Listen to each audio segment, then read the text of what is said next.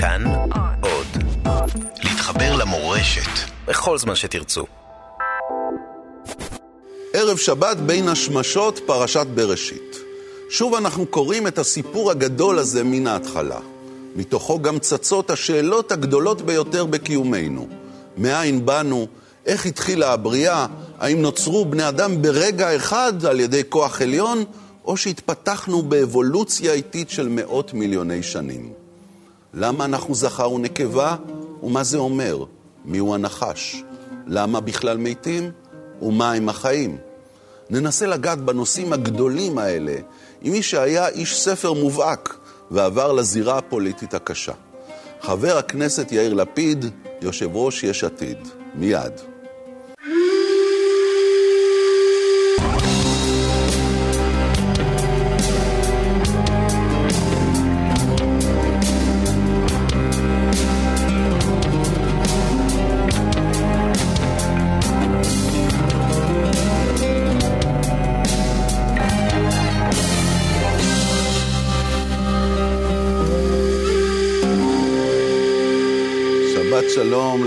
הכנסת יאיר לפיד. שבת שלום. אתה חתן בראשית שלי. אני שמח, כבוד אתה גדול. פותח איתי את הקריאה בתורה, עונה שנייה של בין השמשות. אה, סיפור הבריאה, סיפור הבראשית. תגיד, מה הבראשית שלך? מה, מה נקודת המוצא שלך? מאיפה אתה מתחיל? איפה אני מתחיל? אני מתחיל 20 שנה לפני שאני נולד. אני מתחיל בבית שימוש קטן על גדת הדנובה. למה שם? הרי כל משפחה יש לה סיפור מכונן. המשפחה הישראלית בראשית זה הסיפור המכונן שלה. המשפח... המשפחה שלי, הסיפור המכונן שלה זה שאבא בגטו, המלחמה מתקרבת לסיומה, והנאצים מתחילים לקחת את היהודים בשיירות מוות ויורים בהם לתוך הדנובה. 1945? כן, ינואר, פברואר. קור אימים, הרוסים מפציצים, אבא בן 13 וחצי, ויום אחד או, או, סביב לבלוק שלהם באים הגרמנים והפשיסטים ההונגרים, ולוקחים אותם בשיירת מוות, יש בערך 600 איש. הולכים לעבר הדנובה, מגיעים ליד גשר מרגית, פתאום מטוס רוסי יורד מתחת על השיירה, ויש רגע מהומה, ויורים ובלאגן. ו... וסבתא, סבא כבר נרצח אה, בשלב הזה, סבתא דוחפת את אבא לתוך בית שימוש ציבורי קטן, צבוע בירוק, ואומרת, תעשה פיפי. וזה לא פשוט. הוא ילד וקר, ויורים. והפצצות. והוא פוחד, והוא יודע שהוא הולך למות. הם יודעים שהם הולכים למות. אבל הוא ילד טוב, אז הוא עושה פיפי, והיא נכנסת אחריו וסוגרת את הדלת. והשיירה עוזבת בלעדיהם. ואחרי, לא שעה, אחרי עשר דקות, מ-600 איש, 598 מתים, גופות צפות במים הקפואים של הדנובה. אבל אבא שלי עומד, ילד יהודי ברחוב ריק בבודפסט, ואין לו לאן ללכת. העולם רחב. העולם, כמו שמתואר פה, בנו אותו גדול ורחב, ויש אה, אוסטרליה. פעם טסתי חמש שעות ממלבורן לפרת' ולא ראיתי בן אדם אחד חמש שעות טיסה. ויש לונדון משוחררת ופריז, ואין, אבל אין לאבא שלי לאן ללכת. אז הוא חוזר לגטו. והוא רק מחכה, והוא אומר, אנחנו מקווים שהרוסים יגיעו לפני שיירת המוות הבא. והרבה שנים אחר כך, בשנות ה-80, עוד הייתי עם אבא בבודפסט, והלכנו ברחוב, ופתאום הוא נעצר והוא מסתכל על משהו ומתחיל לבכות. הוא אומר, תראה, תראה, תראה. אני אומר לו, מה? הוא תראה. אני מסתכל, בית שימוש קטן, ציבורי, צבוע ירוק, עוד עומד שם. זה זה? זה זה.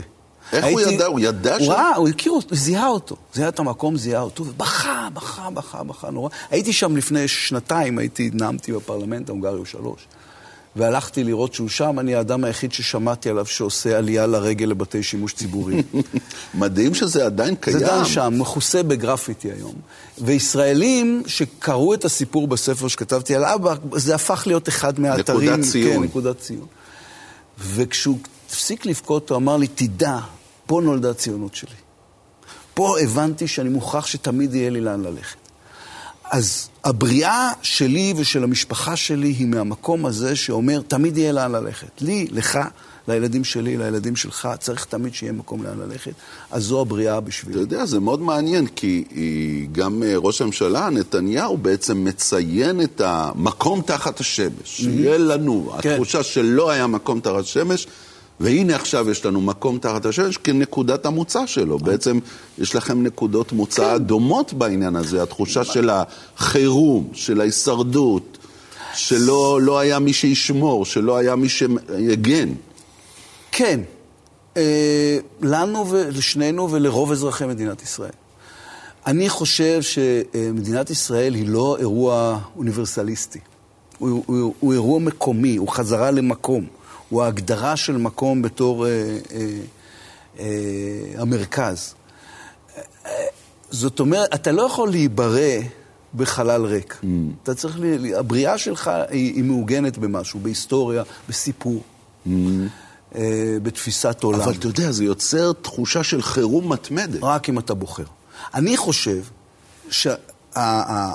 כאן אני אולי נפרד מנתניהו, מפני שבעיניי זה מחשבה אופטימית. העובדה שיש מקום, העובדה שאנחנו לא בבית השימוש הזה, העובדה שהדנובה היא מקום שעליו אה, יש היום אה, ספינות מסעדה שאפשר לבקר בהן בטיסות לואו-קוסט. אה, העובדה שאני חי במדינה עם צבא חזק, עם כלכלה חזקה, עם, עם, עם רוח שברורה לי, זה אירוע אופטימי. זה, זה ה... ה, ה איך זה, על עלות השחר, תמיד הכי חשוך לפני עלות השחר, אני חי בעלות השחר. אה, אז אתה אומר, אותו אירוע בעצם יכול לקחת בן אדם לכיוון אחד, של אימה, של כל הזמן לחץ, כל הזמן רוצים להרוג אותי, אני חייב לשמור, אני חייב להיות כוחני. ואותו אירוע יכול לקחת הבן אדם למקום אופטימי, להעלות את השחר. אני, אני חושב, ו, וקורא וכותב, ואומר, ומייסד מפלגות מעת לעת, סביב הרעיון ששינוי הוא דבר טוב. שאנחנו אנשים, כבני אדם, אנחנו בתנועה מתמדת. השינוי הוא במילא הכרח. העולם משתנה אם נרצה או לא נרצה, אבל אם אתה מנהל אותו נכון, שינוי הוא דבר טוב. אמ, ופעם היה לי שיחה בבית כנסת בלונדון עם הרב יונתן זקס, חברי ומורי. אה, והוא אמר לי, אל תגיד אופטימיות, תגיד תקווה. אמרתי לו, למה? הוא אומר, כי אופטימיות, אתה עומד ומחכה לזה שיקרה משהו טוב. תקווה היא אירוע שאתה עושה. אתה יודע להפעיל אותו. אתה יודע למה אני נגעתי בנקודה הזו? כי, אתה יודע, זה לא סוד שאביך עליו השלום, אה, אה, יוסף טומי לפיד, היה מין אתאיסט חזק, כן. מושבע. Mm-hmm. כן, וכמובן, אם הייתי מזמין אותו פה לקרוא את הפרשה, הוא היה אומר, אלוהים, לא, זה לא, לא מדבר אליי כל הסיפור הזה עם אלוהים. אני רוצה סיפ... לדייק אותך סביב זה. כן? אבא שלי היה אתאיסט גמור. איבד את אלוהיו שם על גדת הדנובה. אבל האלוהים שהוא לא האמין בו היה יהודי. אוקיי. Okay. הוא, הוא לא האמין באלוהים יהודי, הוא, זה כמו בית, האמירה המפורסמת של אה, גרשום שלום, שבית הכנסת שהישראלים לא נכנסים אליו הם אורתודוקסים. כן. אותו דבר, האלוהים שאבא שלי לא האמין בו היה יהודי, עם מסורת יהודית, עם תפיסה יהודית, עם הבנה שהיהדות היא הבסיס של הישראליות והישראליות היא בסיס חייו. אה, האין אלוהים שלו הביא אותו מבודפסט לתל אביב. אבל הוא היה ציוני, זה ודאי, הוא היה ציוני. הוא היה ציוני והוא הכיר בזה שהציונות... אה, אה, לא יכולה להתקיים בלי התפיסה, אז מבחינה זאת הוא היה בן גוריוניסט, למרות שהוא לא, אבא שלי היה איש ימין, ובן גוריון היה בכל זאת אה, מפא"י, אבל התנ"ך למשל, התנ"ך היה הבסיס, לא התלמוד, לא התפיסה התלמודית, אלא התפיסה התנ"כית. Mm. הדת כגיאוגרפיה, לא רק כהיסטוריה. איך הוא היה קורא את, את בראשית? אתה יודע מה, בוא נעזוב רגע את אביך, בוא נשאל אותך, אתה mm. מאמין באלוהים, הדמות הזו של אלוהים, ויאמר אלוהים יהי אור ויהי אור. זה, זה אומר לך זו, משהו? כן. דווקא מכל אה, תפיסותיו השונות, התפיסות השונות של מיהו אלוהים, זו התפיסה שהכי נוח לי איתה. הבורא. הבורא. הסיבה הוא מסובב בעולמנו, ההשגחה העליונה ולא ההשגחה הפרטית. עם האלוהים שאומר לי שהרב לאו, הוא מינה את הרב לאו, הבן או הרב לאו, האבא, לבדוק אם אני לא לובש שעטנז, יש לי קשיים גדולים. Mm. זאת אומרת, אני מאמין באלוהים. אני רק לא כך מאמין באלה שמדברים בשמו. נגיד, אתה מאמין שאלוהים היה בשואה? היה בכלל אני, השגחה, תראה, משהו? תראה. כי הרי באותו בית שימוש ירוק, mm-hmm. אתה יודע, יכול היה יהודי להיות בסיטואציה הזו ולהגיד, אלוהים זימן לי את המטוס של הרוסים שיפציץ באותו רגע, ואימא שלי שהכניסה אותי לתו... זה היה יד אלוהים, זו נכון. הייתה. גם אלי ויזל, זכרו לברכה, ככה, ככה דיבר איתי הרבה פעמים. כן. הוא ראה את יד אלוהים בדברים הקטנים האלה. ואילו אביך דווקא בזה ראה את עין אלוהים. אני, אני חושב, תראה, הייתי לפני פחות משנה בתחנת הרכבת בסיגד, בעיר הולדתו של אלי ויזל, ניצגתי את המדינה בטקס שבו קראו לתחנת הרכבת שממנה שלחו אותה לאושוויץ, על שמו. אה, וגם שם עולה אותה שאלה, האם אלוהים זה זה ששולח את משפחת אה, ויזל לאושוויץ ששם נספית אחותו הקטנה, או אלוהים זה זה שמציל אותו וגורם לזה שאני עומד שם כנציגה נכון. של מדינה חופשית. אני חושב ש, שאלוהים הוא לא בפרטים, הוא לא, הוא לא מעורב. הוא, הוא לא, לא מעורב בהיסטוריה, לא, לא אכפת לו. הוא לא, הוא, הוא נותן לנו את, ובחרתי בפניך, הנחתי בפניך את החיים ואת המוות. ובחרת בחיים. ובחרת בחיים, והוא נותן בנו אמון. שגם נעשה שגיאות ונדע לצאת מהן, וגם יקרו לנו אסונות ונדע להחלים מהן. האלוהים, לי יש קושי גדול עם האלוהים הזה שעוסק בשאלה, ששולח פקחים לבדוק אם אכלתי חמץ בפסח. זה ודאי, אבל אתה יודע, זה דבר שאף אחד מאיתנו לא חושב שאלוהים אכפת לו מה קורה עם הפקחים לא, בפסח. אבל, אבל יש אולי כמה קיצונים. ענייני ההשגחה הפרטית למול השגחה העליונה. שאלת אותי על הפרשה הזאת פה, בבראשית, זה השגחה העליונה באה ואומרת... ולא פרטית. ולא פרטית. אז טוב, בוא נלך אולי הלאה בתוך פרשת בראשית הנפלאה הזו, כן? יש לנו באמת את הסיפור של הבריאה, אה, מה קרה בכל יום, אה, איזה דברים אה, נבראו בכל יום, ואנחנו מגיעים בסופו של דבר לסיפור בריאת האדם. שאולי מאוד מאוד רלוונטי. מספר לנו המקרא בפרק ב', פסוק כ"ה, כ"ו, ויאמר אלוהים, נעשה אדם בצלמנו כדמותנו. אתה בוחר את הגרסה השנייה או הראשונה? בינתיים אני בראשונה. בראשונה, כן. ויברא אלוהים את האדם בצלמו, בצלם אלוהים ברא אותו, זכר ונקבה ברא אותם. Mm-hmm. אנחנו עוד לפני הצלע ולפני... לפני גן עדן לפני... והסיפור הזה. תראה, יש, יש... אתה מכיר טוב ממני, יש פרשנות נורא יפה על בצלמנו כדמותנו, שבצלמנו זה הפיזי ובדמותנו זה הנפשי. הרוחני, היכולת לבחור. כן. עכשיו השאלה, זה קצת איזו מגבלה מוקדמת של נושא העם הנבחר. האם מדובר בפריבילגיה או בחובה? האם העובדה שאנחנו בצלמו ובקדמותו, וזה פה האדם עוד, זה לא היהודי. עוד אין יהדות. האדם האוניברסלי. עוד אין יהדות, היהדות זה בברית בין הבתרים, זה עוד יקרה הרבה אחר כך. האם העובדה שאנחנו בצלם אלוהים, היא איזה משהו שגורם לנו להרגיש שאנחנו עליונים על השועלים והקיפודים, או חובה שהוטלה עלינו ל, לראייה מוסרית של החיים, לניסיון מתמיד להשתפר, ל... ל אתה יודע, לשמור בתוכנו לא רק את הדרך למטה מגן עדן, אלא גם את הדרך למטה. אבל מה זה גם אומר לאלוה, על אלוהים שהוא בצלמנו כדבותינו? זה... יש פה גם אלוהים שהוא קצת אנושי, נוצר כן. מתוך הדבר יש, הזה. תראה, יש הרי ב, ב, בתולדות היהדות, יש כמה גרסאות של אלוהים. יש האלוהים של תחילת התנ"ך, אה, שהוא מאוד אישי. כשמשה רבנו יושב מבואס באוהל שלו, אחרי שסיפ, שסיפור רגל עזב, אלוהים יורד, יושבת איתו באוהל ואומר, עזוב, תשמע, יהיה בסדר, בוא, בוא. ושעם אברהם יש לו יחסים מאוד, הוא, הוא, הוא, הוא, אברהם תמיד מאכזב אותו באיזשהו אופן. אברהם מאכזב אותו? כן. לא תמיד. לי יש תיאוריה שלמה ל-16 תוכניות אחרות. שאברהם נכשל בעקדה. שאברהם נכשל בעקדה. הבנתי. ואז, בשופטים בערך, אלוהים הופך מתרחק. הוא קצת מאוכזב מאיתנו, בעיניי בצדק. הולך הצידה. הוא לא הולך הצידה, הוא הולך למעלה. הוא, הוא, הוא אל קצת זעוף, אבל מאוד, ומרוחק. בחז"ל חוזר אלוהים מאוד אישי. יש, יש בתלמוד אה, קטע יפה שישמעאל כהן גדול נכנס לקודש הקודשים, מוצא את אלוהים. הוא אומר לו, מה, מה, מה, מה אתה עושה פה? הוא אומר, ברכני. כולם מקבלים ברכות. כל אחד נכנס, לקבל ברכה, מקבל ברכה, מה, מה, בסדר, אני אלוהים, גם רוצה. גם אלוהים רוצה ללכת לרב כדורי, לקבל ברכה. זה, זה, עכשיו כמובן שברמה האמונית, כמו שאמרתי, ההשגחה העליונה הרבה יותר מקובלת עליי. ברמה האישית, נורא יפה האלוהים הזה. כסיפור. שהוא מספר, כן, שהוא חלק מהסיפור שלי. יפה. נכון. כגיבור ספרותי נכון. זה יותר מעניין. Mm-hmm. נצא רגע להפסקת פרסומות ונחזור.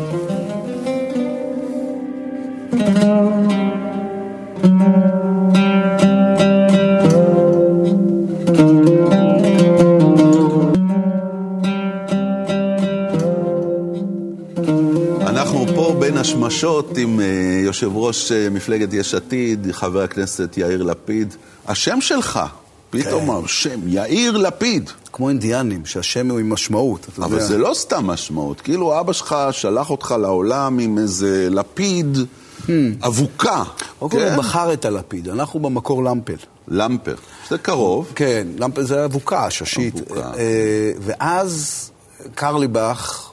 העורך המיתולוגי של מעריב, אבא היה מזכירו, הוא קרא לו, אמר לו, אין שם כזה. זה לא בעברית. זה לא בעברית, כמו כולם אז. ואבא שינה, אני חושב שהצטער כי הוא היה הלמפיל האחרון, ושני הדודים שלו ששרדו בשואה היו רק בנות. אז הכחדנו את הלמפלים של המשפחה אז שלנו. אז יאיר לפיד. כן, הוא רצה. זה היה, ש... תראה, זה היה שני דברים שם, זה גם תולדה של תקופה. סבי שנספה במאוטהאוזן היה מאיר, שמו היה, mm. הוא היה בלה מאיר, אז זה היה על שמו. וגם, אה, זו הייתה תקופה שהיו יחסית מעט יאירים, כי אנשים פחדו מהזדהות עם השטרניסטים. Mm. אבל אבא הזדהה עם היהדות הלוחמת הזאת, אז הוא חיבר את שני אלה וקרא לי. אתה צודק שזה קצת שם של תת-אלוף שנתנו אותו לסמל. כן? כן. וזה זה, זה השפיע עליך? זאת אומרת, הלכת עם השם הזה, או ש... התרגלת וכבר לא כן, חשבת על עצמך גדל, בתור אבוקה. לא, אתה גדל לתוך אה, שמות, זה כמו שאנשים היו אומרים לי, איך זה היה להיות הבן של טומי או להיות הבן של שולמית לפיד? כן. אני, אומר, אני לא יודע, אין לי הורים אחרים להשוות. זה מה שהיה. זה, זה מה שאני מכיר. תשמע, בוא, בוא נחתוך מסיפור הבריאה העוצמתי הזה, וגם סיפור בריאת האדם של צלם אלוהים, לסיפור השני שיש ב, בספר בראשית. ידוע שיש שני סיפורים בתוך הפרשה הזו, ובסיפור השני אנחנו מגיעים לגן עדן, נכנסים לגן עדן, נפגשים עם הבריאה של האדם, הפעם עפר מן האדמה. ועוד הבדל, הוא לא נוצר זכר ונקבה ביחד, אלא קודם כל זכר, ואז בעצם כן. נוצרת אה, מצלעו הנקבה. שזה מדרש שהאדם המקורי הוא עם שני פרצופים. כן. כמו יאנוס ברומי. ו... ואז כשמפרידים, כל אחד מקבל את הפרצוף שלו. זה ניסיון בעצם להסביר את הסתירה פה בין שני mm-hmm. הסיפורים. החלק היפה הוא קודם, כי, כי אלוהים קודם עושה גוגל. הוא, הוא הולך וסורק את כל הזנים, הוא אומר, אולי ימצא לו עזר כנגדו, אולי הוא יסתדר עם האורנגוטנג החמודה הזאת, אולי הוא יסתדר עם הג'ירפה החביבית, זה עובר את כל חיות השדה. מה זה עובר? הוא מביא לו אותם. הוא אומר, זה מתאים, זה מתאים, זה מתאים. לפי לא... המדרש, אתה mm-hmm. מצטט, אדם הראשון קיים יחסים עם כל בעלי החיים. אני... וזה לא הסתדר לו, ולכן נבראה האישה. ילדים צופים עכשיו בטלוויזיה, למה עכשיו? אבל זה המדרש. לא חייבים להסכים עם כל מדרש, תדע. זה היתרון של חילונים. מה שיפה בתורה ובמדרש, שהוא לא פוליטיקלי קורקט. מה שיפה, מה שגורם לספר הזה להחזיק מעמד, זה שהגיבורים אינם מושלמים.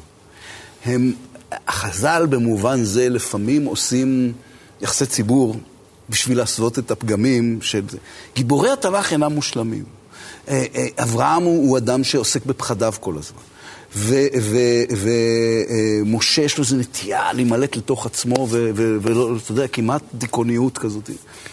והתנ"ך לא מסתיר כלום. הוא אומר, הנה, הנה הפצע, הנה החבורה, הנה... וזה מה שיפה. הדפ... וזה מה ש... בגלל זה, למה הספר הזה מחזיק מעמד אלפי שנים, ואתה ואני יושבים פה היום, ועדיין אה, מכרסמים בתוכו. הוא שואל את השאלות הכי טובות. הנה פה, יש לנו פה את הסיפור של זכר ונקבה. בוא רגע נציץ בתוך הדבר הזה, כן? אה, אה, אלוהים אה, רואה שהאדם לא טוב לו להיות לבד, ולא מצא עזר כנגדו עם כל בעלי החיים, הוא מפיל עליו תרדמה, לוקח אחת מצלותיו ומביא את האישה לאדם. ויאמר האדם, זאת הפעם עצם מעצמי ובשר מבשרי, לזאת תיקרא אישה כי מאיש לוקח הזאת, על כן יעזוב איש את אביו ואת אמו ודבק באשתו, והיו לבשר אחד, והפסוק המסיים, והיו שניהם ערומים, ערומים, האדם ואשתו, ולא התבוששו. Mm. גן עדן. כן, תראה, יש לי פרשנות פרטית. יכול להיות שעוד, אני מניח שעוד נשאר, אין פרשנות כבר. אני חושב שאנחנו, מה שמתואר פה זה המצאת הגעגוע. תסביר. כשאני, אני כבר, אני כבר בשלב בחיים שאם אני נוסע לחמישה ימים, אני אה, מצלצל אלי ואומר, תשמע, אני מקצר, אני אחזור, הייתי אמור לחזור אחרי הוויקנד, אני בא, כן, אני מתגעגע אליה. אתה יודע, אנחנו לא בפריים טיים, אז אני יכול להודות שאני אוהב את אשתי. ו... ו... אתה גם יכול להודות שלפעמים אה, גם יש משברים. בוודאי, אבל אני אומר, מה מתואר פה? מתואר פה מישהו שאומר, אתם, אתם בכלל התחלתם עוד דבר אחד, וכל חייכם תרצו להיות דבר אחד. כל חייכם תשאפו, הרי אנחנו תמיד רוצים לחזור. אז אני תמיד את החלק הזה קראתי בתור זה שאלוהים בין שאר הבריות שלו ברא את הגעגוע. זה, הרי האלוהים שאנחנו אוהבים, הוא לא עוסק רק בבריאה של דברים פיזיים. אתה יודע, בחתונה, בשבע ברכות, הוא אומר, יוצר השמחה, יוצר החדווה, יוצר האהבה. הוא אומר, אני לא, אני, חבר'ה, אני פה לא רק למטרות של אה, אדמה ועצים וזה, אני גם, אני בורא הרגש. אז אני תמיד קראתי את הפסוק הזה בתור בריאת הגעגוע. בין, בין זכר לנקבה. בין זכר לנקבה. ואחרי זה אתה כבר, הפסיכולוגים יגידו לנו שמתוך הגעגוע הזה צומח הגעגוע הכולל. אבל פה אין שוויון. בסיפור הזה אין שוויון. בניגוד לסיפור הראשון, שהוא ברא את שניהם, זכר ונקבה ביחד, פה יש כבר היררכיה.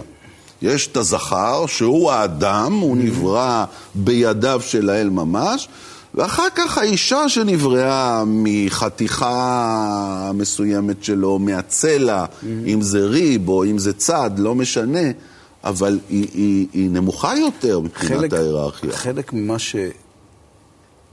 שמרתק בזה, זה עצם ההחלטה לתת את שתי הגרסאות. עזוב אותך עכשיו... הפלורליזם. כן. שיש בתוך המקרא עצמו. אתה מדמיין את המריבה.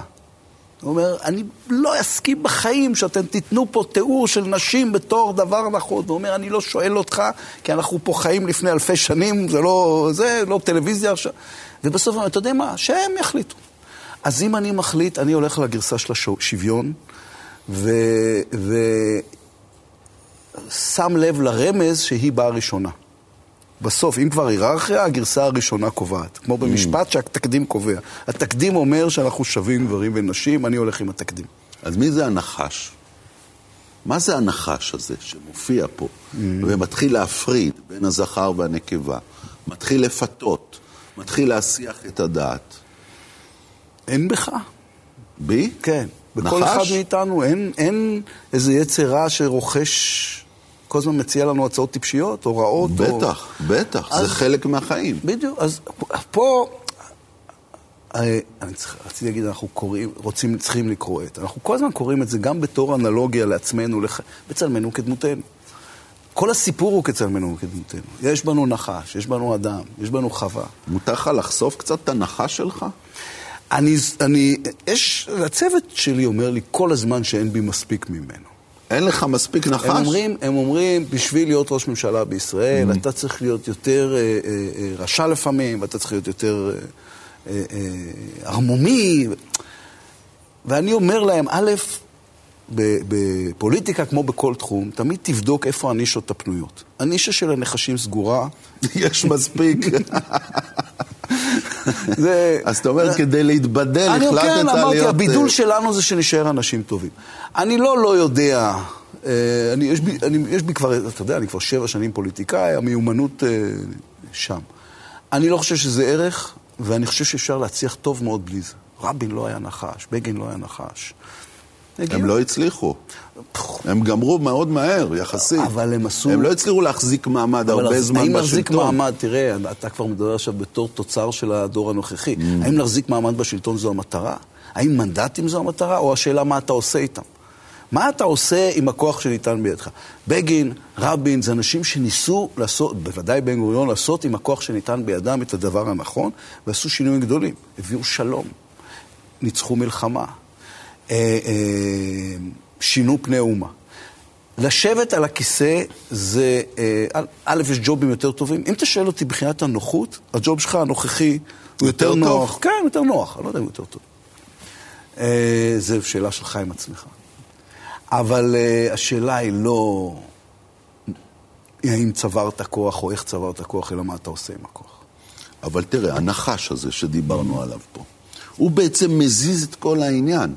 כי אם הנחש הזה לא היה מפתה mm-hmm. את uh, חווה ואת אדם לאכול מפרי עץ הדעת טוב ורע, הם לא היו אוכלים מפרי עץ הדעת, הם היו נשארים בגן עדן, אולי היו ממשיכים uh, להיות ערומים ולא להתבושש והיה להם כיף חיים, אוכלים מפירות גן עדן, uh, נהנים מחיי מין סוערים בלי שום הפרעה, וזהו, וחיים לעולם.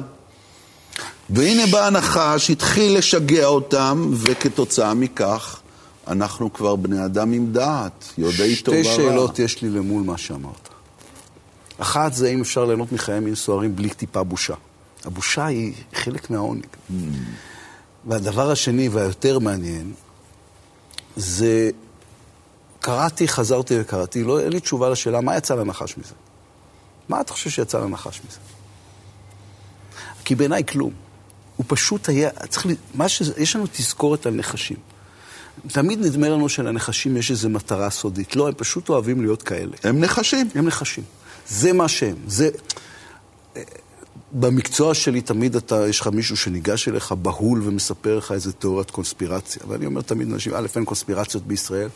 כי קונספירציה מצריכה שני דברים שאין בישראל, זה שני אנשים שיודעים לשמור סוד ויכולת תכנון.